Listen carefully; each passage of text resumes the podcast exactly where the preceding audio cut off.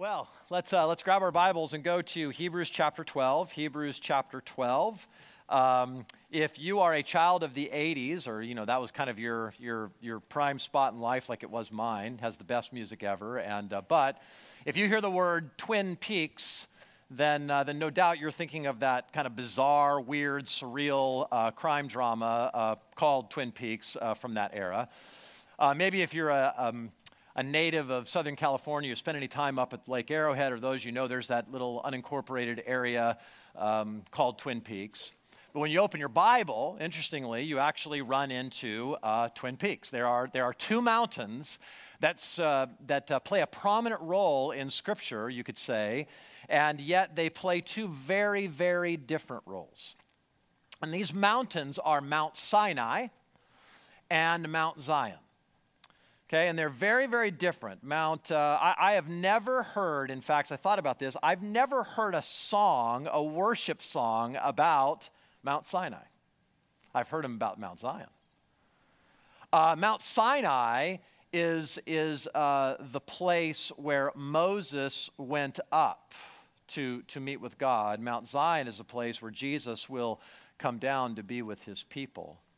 Mount Sinai is located in the land of captivity. Uh, Mount Zion is located in the promised land.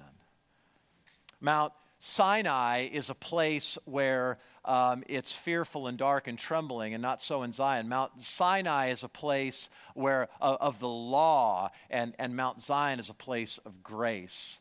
Mount Zion, Mount Sinai is a place of religion. Mount Zion is a place of the gospel. And, and what they represent, I guess we could say it this way, and really what I want to wrestle with you today uh, in this passage is they represent two fundamentally different ways of relating to God. That is, that you have the option to relate to God in a Sinai way or in a Zion way. And what the writer of Hebrews is going to say to you, I do I want to make sure that you relate to God in one particular way because if you don't, things get really bad. See, these two ways of relating to God, the Sinai way is this I obey, and therefore I'm accepted. We call that religion.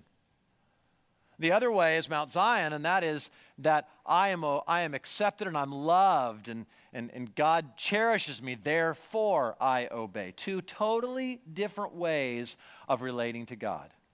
And what the writer of Hebrews has been telling us since the very beginning, remember, he's, a, he's, he's most likely uh, has a Jewish background himself. He's writing to Jewish people who know their Bibles. He knows his Bible, and he's trying to convince them do not, I know you're, you're facing persecution. Some of you want to give up and run back to religion. You want to run back to the safety of, of Judaism, is at least how you see it. And I want to show you it's not safe at all.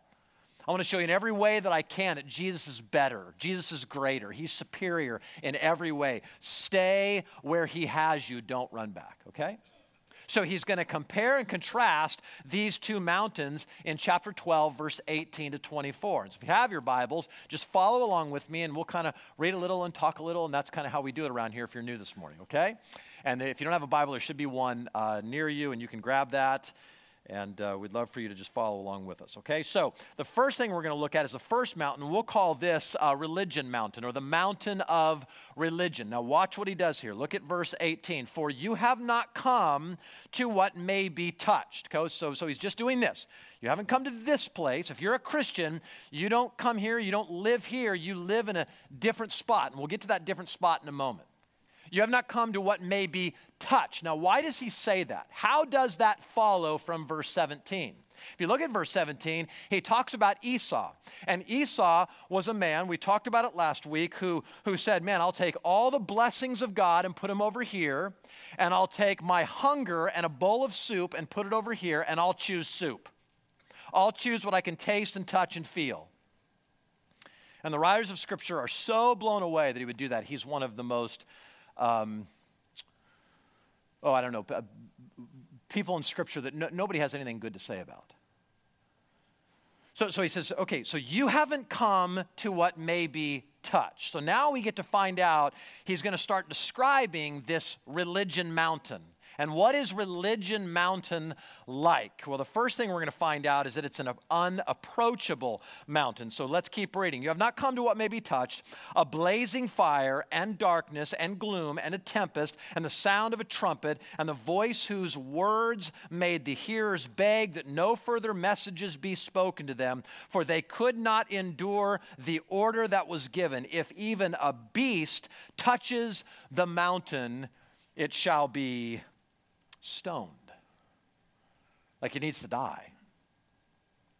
Um, so this is a mountain that is totally unapproachable. Now, now what is he talking about? When he talks about all these, again, he's, he refers to Old Testament scripture all the time. And here, he's taking us back to Exodus chapter 19. Exodus is the second book in your Bible, 19th chapter, you can find it. And, and, and what happens in Exodus 19? Exodus 19 is God speaking through Moses and saying, okay, tell the people to get ready, because I'm about to come down on this mountain, Mount Sinai and I'm going to come in blazing fire and in all my holiness, and I'm going to give to you the law. I'm going to give to you, actually, he's going to give them the Ten Commandments. This is where, this is preceding the Ten Commandments. And Moses is going to go up on the mountain, he's going to hear from God, he's going to write things down, and at some point, the people are even hearing from God, and they say, Tell him to stop. He's terrifying. And so he says, he says, you, you, you, you, you don't live on this mountain. This is this unapproachable mountain. So he told him, he said, he said to the people, here's what I need you to do. God is about to come down. So I want you to get ready. And I want you to purify yourselves, and I want you to bathe yourselves, and I want you to change your clothes, and I, and I want you to watch what you eat, and I want you to abstain from sex, and all of these things, all these things that just made them ready to even be in proximity to God, not that they could be near God. And the unmistakable message of Exodus 19 is that God on Religion Mountain is a holy, unapproachable God, and you are defiled sinners, and there is no way you can even get close to Him. In fact, if even a dumb beast who doesn't know what he's doing walks and touches the edge of the mountain, kill it because they have approached my holiness and they can't do that. In other words, you're just like dumb beasts.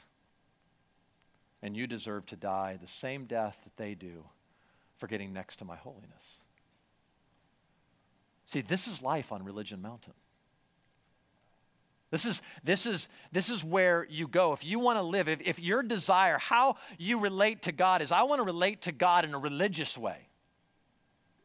And he says, here's what you get if you think that somehow you can earn and work your way up to God, then no, this is what you get. You get this holy mountain where there is no access to God, where you are wicked, where you can't be good enough, where you can't clean yourself up enough to get next to God. The writer goes, Do you want to live there? Like, is this, is this really where you want to live? A place where you, you, you God is going to be your judge and, and punish you and, and you're never going to make it up? You, and he says, Man, I don't want you to go back there. See, see, there's a comfort in religion. And part of the reason is that in many ways we can, we can touch it. It feels, it feels tangible. It feels like, okay, I know what the rules are. I know that if I do X, Y, and Z and don't do A, B, C, then I'm good.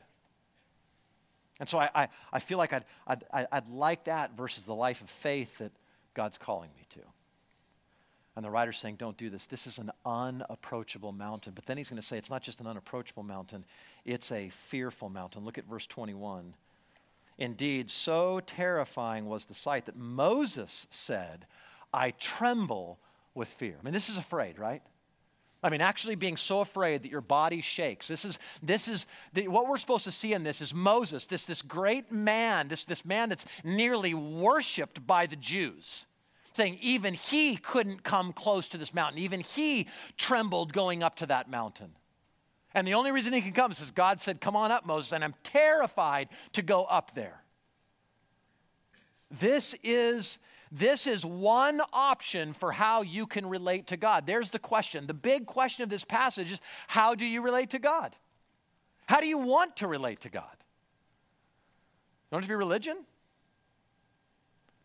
See, um, is your the way you want to relate to him is that uh, I obey, therefore I'm accepted. I try to do the good things that'll outweigh the bad things, and then, then God has to accept me. Is that, is that the choice you're going to make? See, what's crazy about this is it's actually possible for two people to be sitting here in this room right now, right next to each other, and one lives on Grace Mountain and the other lives on Religion Mountain. I mean, they, they, they both give, they both pray, um, they both serve. They both, they both try to live decent, moral lives, but they live in two totally separate mountains. You understand? These, these are universes apart. Now, how do you know? How, how, how do I know which mountain I live on? Well, let's talk about them in turn. I want to first talk about how you know if you're religious, and I want to talk about how you know if you relate to God through grace and the gospel, okay? So we'll first talk about, about how, how we relate to God through religion. Okay, so let's talk about motivation, the religion and motivation, okay?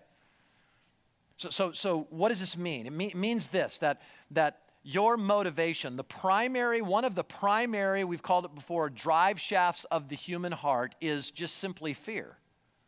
Uh, we're so afraid. We're afraid of all kinds of things, but religion comes along, makes it even worse, right? I'm, I'm afraid that I will be rejected by God. I'm afraid that if I don't obey, God will stop loving me. I'm afraid I'll lose out on His love. And so I'm terrified of God. And I don't necessarily obey Him because I want to.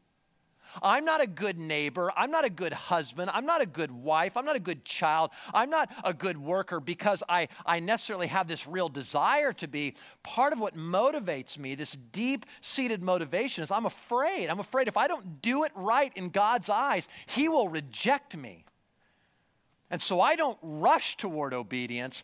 I kind of reluctantly go towards obedience because I'm just, I'm just afraid. See, that's, that's the primary motivation of religion. But how about religion and pride and despair? And here's what I mean by this one religious people. Okay, who are religious people? See, when you hear that word, let me, let me make sure we get a good definition here. Uh, religious people aren't necessarily people that are, are associated with some organized religion. Religious people may not even go to church. Religious people may be completely secular. But what I mean when I say religion is that you have some standard that you are trying to live up to in order to be accepted, in order to feel like you're doing things right. And that could be one of your own making. May have no connection to an organized religion at all. It just may be, you know what? Here's what I think it means to be a good person. Here's what I think I'm supposed to do. Here's what I think I'm not supposed to do. Now, what happens when you, in your mind, you've got the list do, do, do, don't, don't, don't, and you actually keep the list? You feel prideful. You feel superior, like I'm actually better than you because I kept my list. I'm a pretty amazing guy because I've done everything I'm supposed to do, so I feel this pride. But what happens when I don't keep the list? What happens when I don't live up to the standard that I've set for myself or the standard that religion sets for me? Well, now I feel self loathing. Now I feel despondent. I feel despair. Now, in my experience, no one lives in the world of pride exclusively or in the world of despair exclusively. They tend to fluctuate wildly between the two. I mean, some days you're like, man, I'm doing awesome. This is great. I've, I've been, I've been kind of keeping to the, you know, this for the last six weeks. I'm feeling really good about myself. And then you go through a season of despair of thinking, man, I am a loser. I can't believe this. I, I can't, I can't seem to, to do any of this stuff. That's religion. Religion will bring you pride or despair. Well, how about religion and suffering? So we've talked about this before religion, in this sense, is an awfully lot like karma. Right? That is, that God or the universe or whatever it is that you think is out there or not out there kind of owes you as long as you behave, as long as you reach your standard, as long as you do what you're supposed to do. If you have held up your end of the bargain, then you deserve a happy life. You deserve a good life. You deserve not to suffer. And how many of us fall into this? So when suffering comes, we think, oh, see, it's kind of that for every action, there's an equal and opposite reaction, and the universe is just reacting to my badness. Or what happens? What happens when suffering comes along to somebody who thinks that if I'm religious enough and I'm good enough, I shouldn't have to suffer? I should have a relatively happy life. And I should certainly have a better life than somebody who isn't as religious as me, who isn't as moral as me. What, uh, what happens to somebody when suffering comes? Not, not if, when, right? We're all going to suffer. What happens to this person? I would suggest to you that a one of a couple things happen. Either first, and maybe most likely, you're angry at God. Or you're angry at the universe if you don't think there's a God and you think there's some sort of karmic operating system out there. You look and say, wait a second, this is not fair. I upheld my part of the bargain. Now you're supposed to do for me and help me to have a, a good, happy, normal life. I should not be suffering. Or, or maybe you don't get angry at God, maybe you get angry at yourself. Because what your suffering proves to you is that you didn't keep the standard. I wouldn't be suffering if I had kept the standard. And so there's this, there's this feeling of like, man, I'm, I'm such a loser. I'm, I'm this horrible person. This is someone who lives on Religion Mountain, motivated by fear, feeling pride or despair, and think they shouldn't suffer. See, religion, religion is simply our attempt to avoid Christ as our Savior. Now, I used to think, why would anybody, why would anybody want to avoid Jesus as Savior. And I don't think it was because I was a Christian and thought, man, why? Eh, I, I, honestly thought most people would be like, yeah, I like the idea that Christ forgives my sins. Until I realized there is a whole lot of people that find the message of the gospel radically offensive. I mean, just totally, I mean, think about it. Because what do we say? Our Savior, because of my sin, because of your sin, hung on a cross, died a horrific, horrific death. The wrath of God was poured out of him. Now, what does that say about your sin and my sin? And most people are like, wait a second, I'm not that bad that somebody had to die horrifically for me. I mean, I'm way better than that. You're telling me a man had to be crucified? That's offensive. That's offensive. I, I, I, reject that. What I think is that all that God is wanting me to do is just be a good person. I can earn my way up to Him. And the Bible, from beginning to end, Old Testament and New Testament, Sinai to Zion, is going to tell you no, you can't. No, you cannot earn your way. No, you cannot be good enough. No, you cannot be pure enough if you choose to relate to God through religion, He is totally unapproachable. He is totally holy. And what will happen is if you try to approach Him on those terms, you'll die eternally. So, Mount Sinai is the bad news. So, what's the good news? There's another mountain. So now watch what he does. Now he's going to talk to us about the next mountain. Look at verse 22. But you have come to Mount Zion, the city of God, the heavenly Jerusalem. Okay, so what he just did? So you don't live here. Let's talk about Grace Mountain. You don't live, if you're a Christian, you don't live on Religion Mountain. You live over here on Grace Mountain. And the writer of Hebrews is saying, stay there. Do not leave Grace Mountain. I've already told you how horrible it is over there. Let me just say something, by the way. Uh, Mount Zion is, is a, a, a, a spiritual mountain. Okay? I mean, he says you come to the city of God, the heavenly Jerusalem. You understand, in Christianity, we have no geographical center. Right? We don't go anywhere in Christianity to be closer to God. Okay? Come to Israel someday when we go. And you know what you're doing? You are not getting closer to God.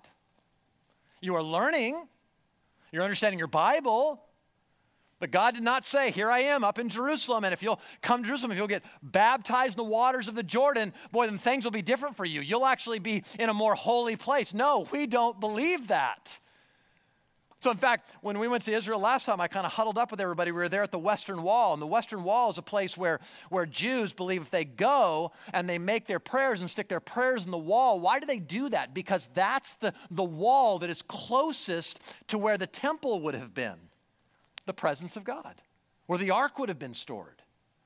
So they think if I draw near and put my prayer there, then, then I, that prayer is going to be you know, closer to God. He's more likely to answer it. I'm, I'm in proximity to God. No. And I remember huddling up and saying, No, listen, that is pagan. That is not how we believe. We don't go there to get closer to God. You are as close to God in Glendora as you are at the Western Wall.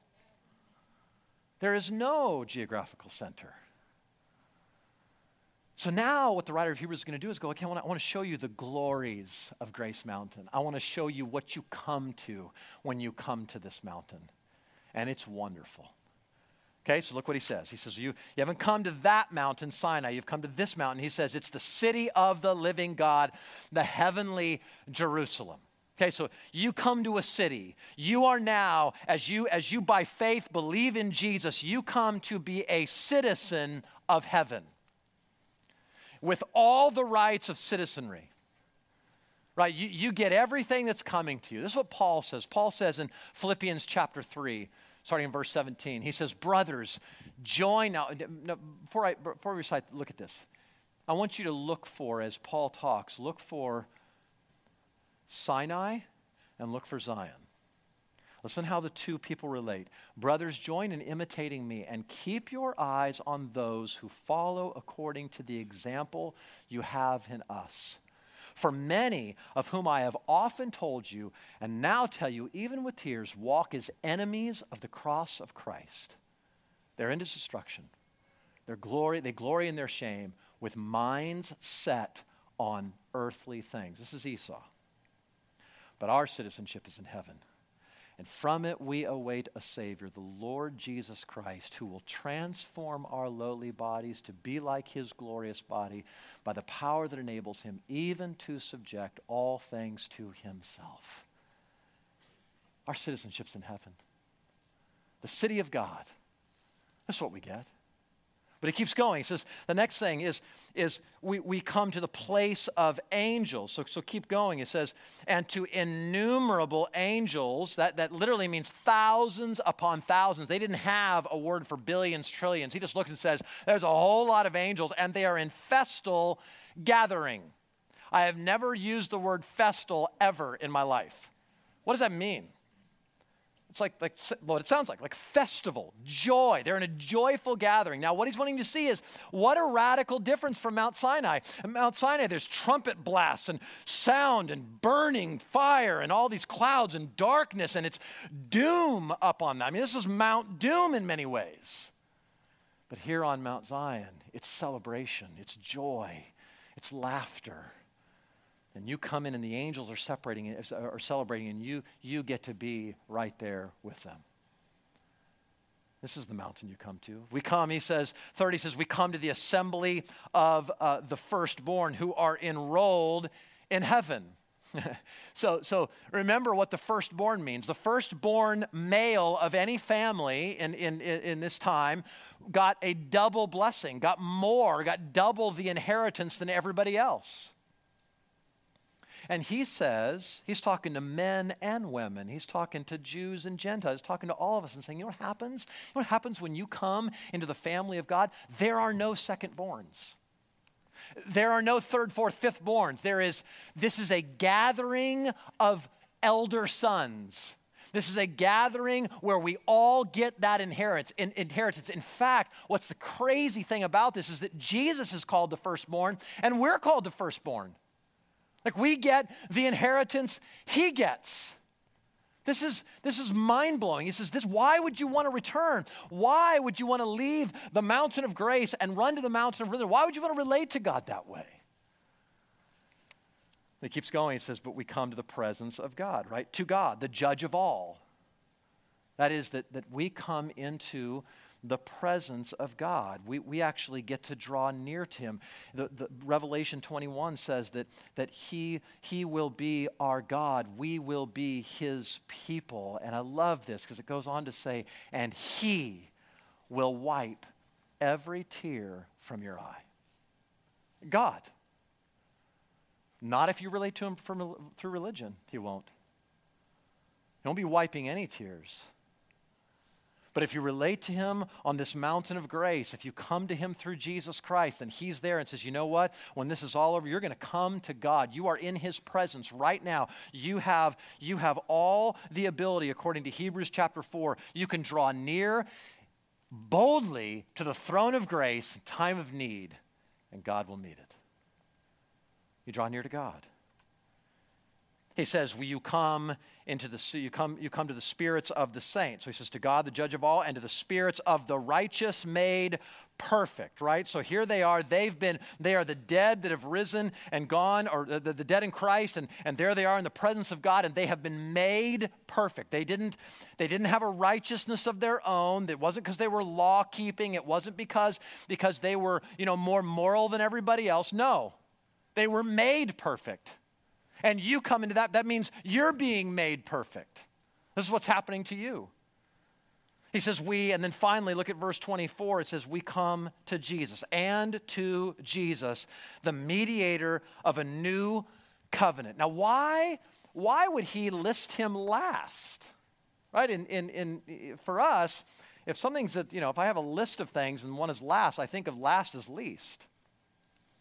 But for them, in the Greek language and, and, and, Jews would, would, they would they could position things in a couple of ways that, that emphasized it. So, so they, they might put it first, but if they put it last, it's a little bit like saying this. And, um, and lastly, because it's most important, this Jesus. Lastly, we come, most importantly, we come to Jesus, the one who gave his life to give us this new covenant. Jesus Christ says he takes the elements of the communion of the, of the Lord's Supper on that day, and when he's celebrating the Passover, he says, This is the new covenant in my blood. Right? And, and the writer of Hebrews says, the, new, the, the, the, the mediator of a new covenant and to the sprinkled blood. Now, what's that about? Well, this is, of course, going back to the Old Testament sacrifices where covenants would be made. Here, I promise to do this, and you promise to do that. We make a covenant, and God says, I'm going to seal my part of the covenant with blood. But this time, it's not the sealing of blood that comes from bulls and goats and calves and pigeons and doves and lambs. I'm going to do it with my son. It's the first time he sealed any covenant with the blood of a man. And he says, I'm doing it through my son.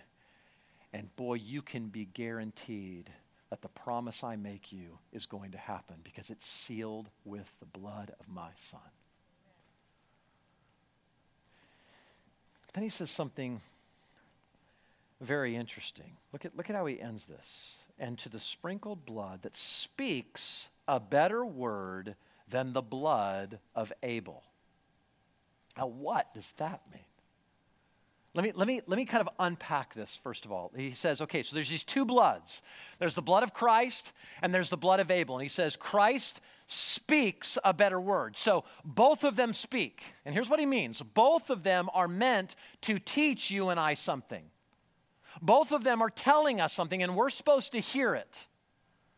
So, what are they telling us? Now, so, so who's Abel? Abel, of course, we had in, in, in Genesis chapter 1 and 2, we, we hear about Adam and Eve. God creates them. Adam and Eve ultimately have two sons. Eventually, they'll have three, but they start off and they have Cain and Abel. And if you know the story, Cain is jealous of his brother Abel because he brings a better sacrifice to God. And he, he's so jealous, in fact, that he kills, he murders his brother Abel. And God shows up in the garden, and he's walking, or, you know, in, in the land, and he, he, he's walking, and he says, he says, Cain, you know, where are you? Here you are. And he says, okay, where's your brother Abel? God knows exactly where he is. He's not like, I'm, I'm mystified where, you know, how did you bury his body and I can't find it? He says, where's your brother Abel? And he says, I my brother's keeper? And God returns to him and says to him, Cain, your brother's blood cries out from the ground. That's what the writer of Hebrews is talking about. What does the blood crying from the ground say? What's it speaking? It's saying, guilty, sinner, condemned, must be punished, banish him. There is no remedy here. There's, it's just law. That's, that's the word of of Religion Mountain.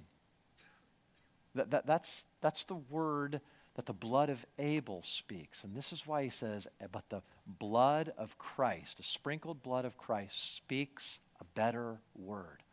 What does it speak? You can be forgiven. There is hope.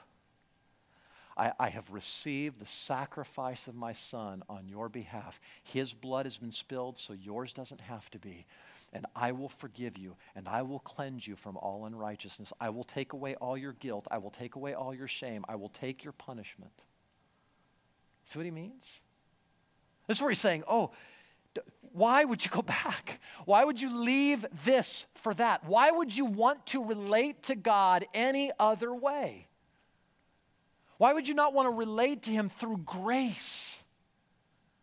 So how do you know? How do you know if you're living on Grace Mountain? We've already identified how you how some ways you can identify whether you live on Religion Mountain, but but what's the difference? Well, let's look at at these again. Let's kind of cycle back through them. Let's first look at the gospel motivation. Okay, with the with religion, if your religion, if your motivation, if the impulse of your heart, if you're motivated by fear, we said that's religion, right? That I'm scared. I'm scared of what, what I might lose. I'm afraid I might be rejected. But the gospel says Christ has died for me. There's no chance of me being rejected. He's paid the ultimate price. He's not going to cast me away. So now, what's the impulse of my heart? What's driving me? What's the motivation? I'm so grateful. I'm just grateful. You see what I mean? These are two totally separate universes. I obey, therefore I'm accepted. I'm accepted, I'm loved. Therefore, I just want to please God.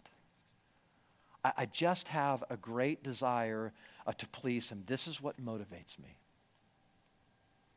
Or how about this? How about, how about the gospel identity, right? So we talked about pride and despair being sort of the identity of somebody who's religi- religious. So now what is it on the gospel side, right? Over on the religious side, it's like, you know, I, I have to do something. I have to actually be better than you. In fact, my self worth, my sense of worth is if I'm better than you are. But the, but the gospel comes along and says, No, God loves me. God loves me in spite of all my flaws. He sees my lack of worth, and He still, while I was a sinner, Christ died for me. And he loves it, in fact, that I will be humble enough to go to him and say, Jesus, I'm flawed. Jesus, I'm broken. Jesus, I see these sins in me. And he's like, I love that. I love that because I want to help you with this. I'm not going to kick you out. I'm not going to slap you around. I'm going to say, this is, this is what I do, right? You, you've come to me and you're humble enough to realize this. And I just, I love this. So now my, now I'm not, I'm not crushed by despair. I'm not elevated by pride. There's a humility that says, I'm just so grateful for what God has done for me. And He loves me in spite of all my flaws. In fact, look what Tim Keller says. I love this quote. He says, The gospel says that I'm so flawed that Jesus had to die for me, but I'm so loved and valued that Jesus was glad to die for me. I love that. Jesus was glad. Well, how about the gospel and suffering? How do we, how do we process suffering in, in, on Grace Mountain? If I'm living here on Grace Mountain versus Religion Mountain, how do I process suffering? Well, remember, remember the religious mountain, it was this, you know, I, I, I deserve a better life. I've upheld my part of the bargain. There should be no suffering. And if there's any suffering, it should be pretty minimal because I'm being a moral guy, and I'm certainly being more moral than you are. And so if I'm being more moral than you are, I should have a better life than you.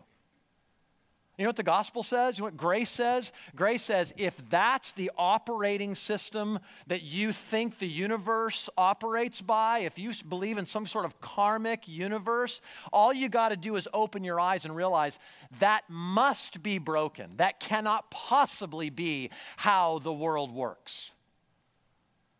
Every person in this room knows a good person who's going through bad things. Like, I, I, I have a friend, we have a family friend, and she is slowly, horrifically dying from Lou Gehrig's disease. Uh, it's just awful. I mean, it just slowly kind of takes away your ability to function over time and over a three year period. And I don't know how much longer Sue has to live. And you look at that and you go, that's not fair. This is a godly woman. This woman man, when we were kids, we'd go, all go to her house. I mean, she was one of these sort of like life coach type people that you just like, she just poured out wisdom and you could just go to her and she was always so full of joy and life and laughter and loved Jesus. It's not fair. See, if you, if you live on Religion Mountain, you look at that kind of stuff and say, yeah, this is, this is, this is, this is terrible, but this is what I get. But the gospel says, no, no, no. Don't you understand? Jesus Christ, the most morally perfect man who ever lived, suffered horrifically. Right? Mocked, ridiculed, poverty, uh, tortured, murder, anything you can think of. So, in other words, the gospel is this resource. Grace Mountain is a resource for people who are suffering, where they don't go, This doesn't make sense. I don't get it. This shouldn't be happening. They look at it and say, Hey, if it happened to Jesus, it could happen to me. It will happen to me. And yet I've been given a resource that I go, I serve a Savior who has walked right where I am. He didn't, he didn't elevate himself above everything and say, No, I was, I was impervious to any kind of suffering. No, he suffered right with me. So there is no suffering that I can't go through that I can't look to Jesus and says, Man, I know how you feel. I've been right where you are. This amazing. So, which mountain do you live on? Like, like, what, what, how do you relate to God? You say, man, I want to live on Grace Mountain, Chris. I think this is, I, I, I, I want to live there. So what you're saying is what I should do is, is believe in Jesus Christ, sort of get into a personal relationship with them, and I can do whatever I want. That sounds like an awesome deal. And you would never say that. No one who has experienced radical sacrificial grace would say, I can have this personal relationship with Jesus and do anything I want. Not possible. In fact, if you really understood what he did for you, you would understand that he lays claim over to your entire life and says, I can ask you to do anything I want because I've saved you because I rescued you. See, um, let, me, let me do it this way. In uh, January of 1989, I asked Michelle Bennington to marry me. And she said yes, right? One of the greatest days of my life. I put the ring on her finger. And our whole relationship changed, right? In some essence, right? We were we loved each other. But now, like, we're saying to each other, I want to I want, I want to be with you and run this race till the end of our lives. I, I want to go the distance with you, Michelle. I want to go the distance with you, Chris. We've sealed it with a ring. We're to enter into a depth of relationship that I have with no other human being on this planet. Now, now, when she said yes, I didn't think this. I didn't think, great. She just said yes to me. Now I can live however I want. Now I can go and, and just do sow my wild oats and do it because I've got this relationship with Michelle. I can have a ball and she doesn't care and it doesn't matter. We would never talk like that. No, how do you talk? You look and say, My gosh, she loves me. She, she wants to be my wife. Now I want to do everything I can to please her. Not because I have to but because she said yes to me. I, I want to anticipate her needs. I want to delight her. See, that's how you talk. That's what love, that's what, that's what sacrificial love does. It doesn't make you just go, I can do whatever I want. How do you relate to God? Do you live on Grace Mountain or do you live on Religion Mountain? Because there's only two ways. See, every every religion in the world sent you a teacher. And here's what the teacher said. The teacher comes and I'm going to show you the way to scale the mountain and reach the divine. This is every religion in the world.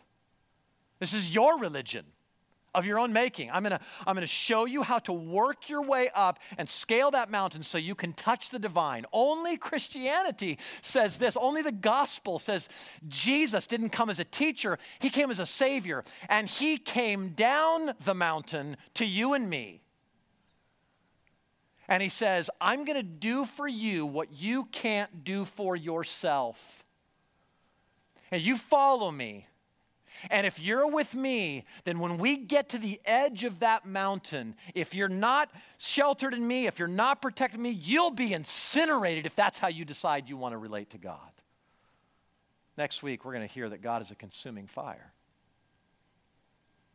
But if you're in me, if you put your trust in me,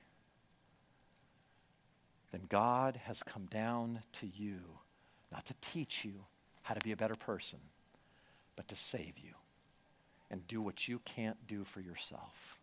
Why would you want to relate to God in any other way? Because there's only two choices. You can live on the mountain of religion. Well, no, you can live at the edge of the mountain and you'll die. Or you can live on Grace Mountain where God reaches down and says, Come on and look at all that you get. Let's pray.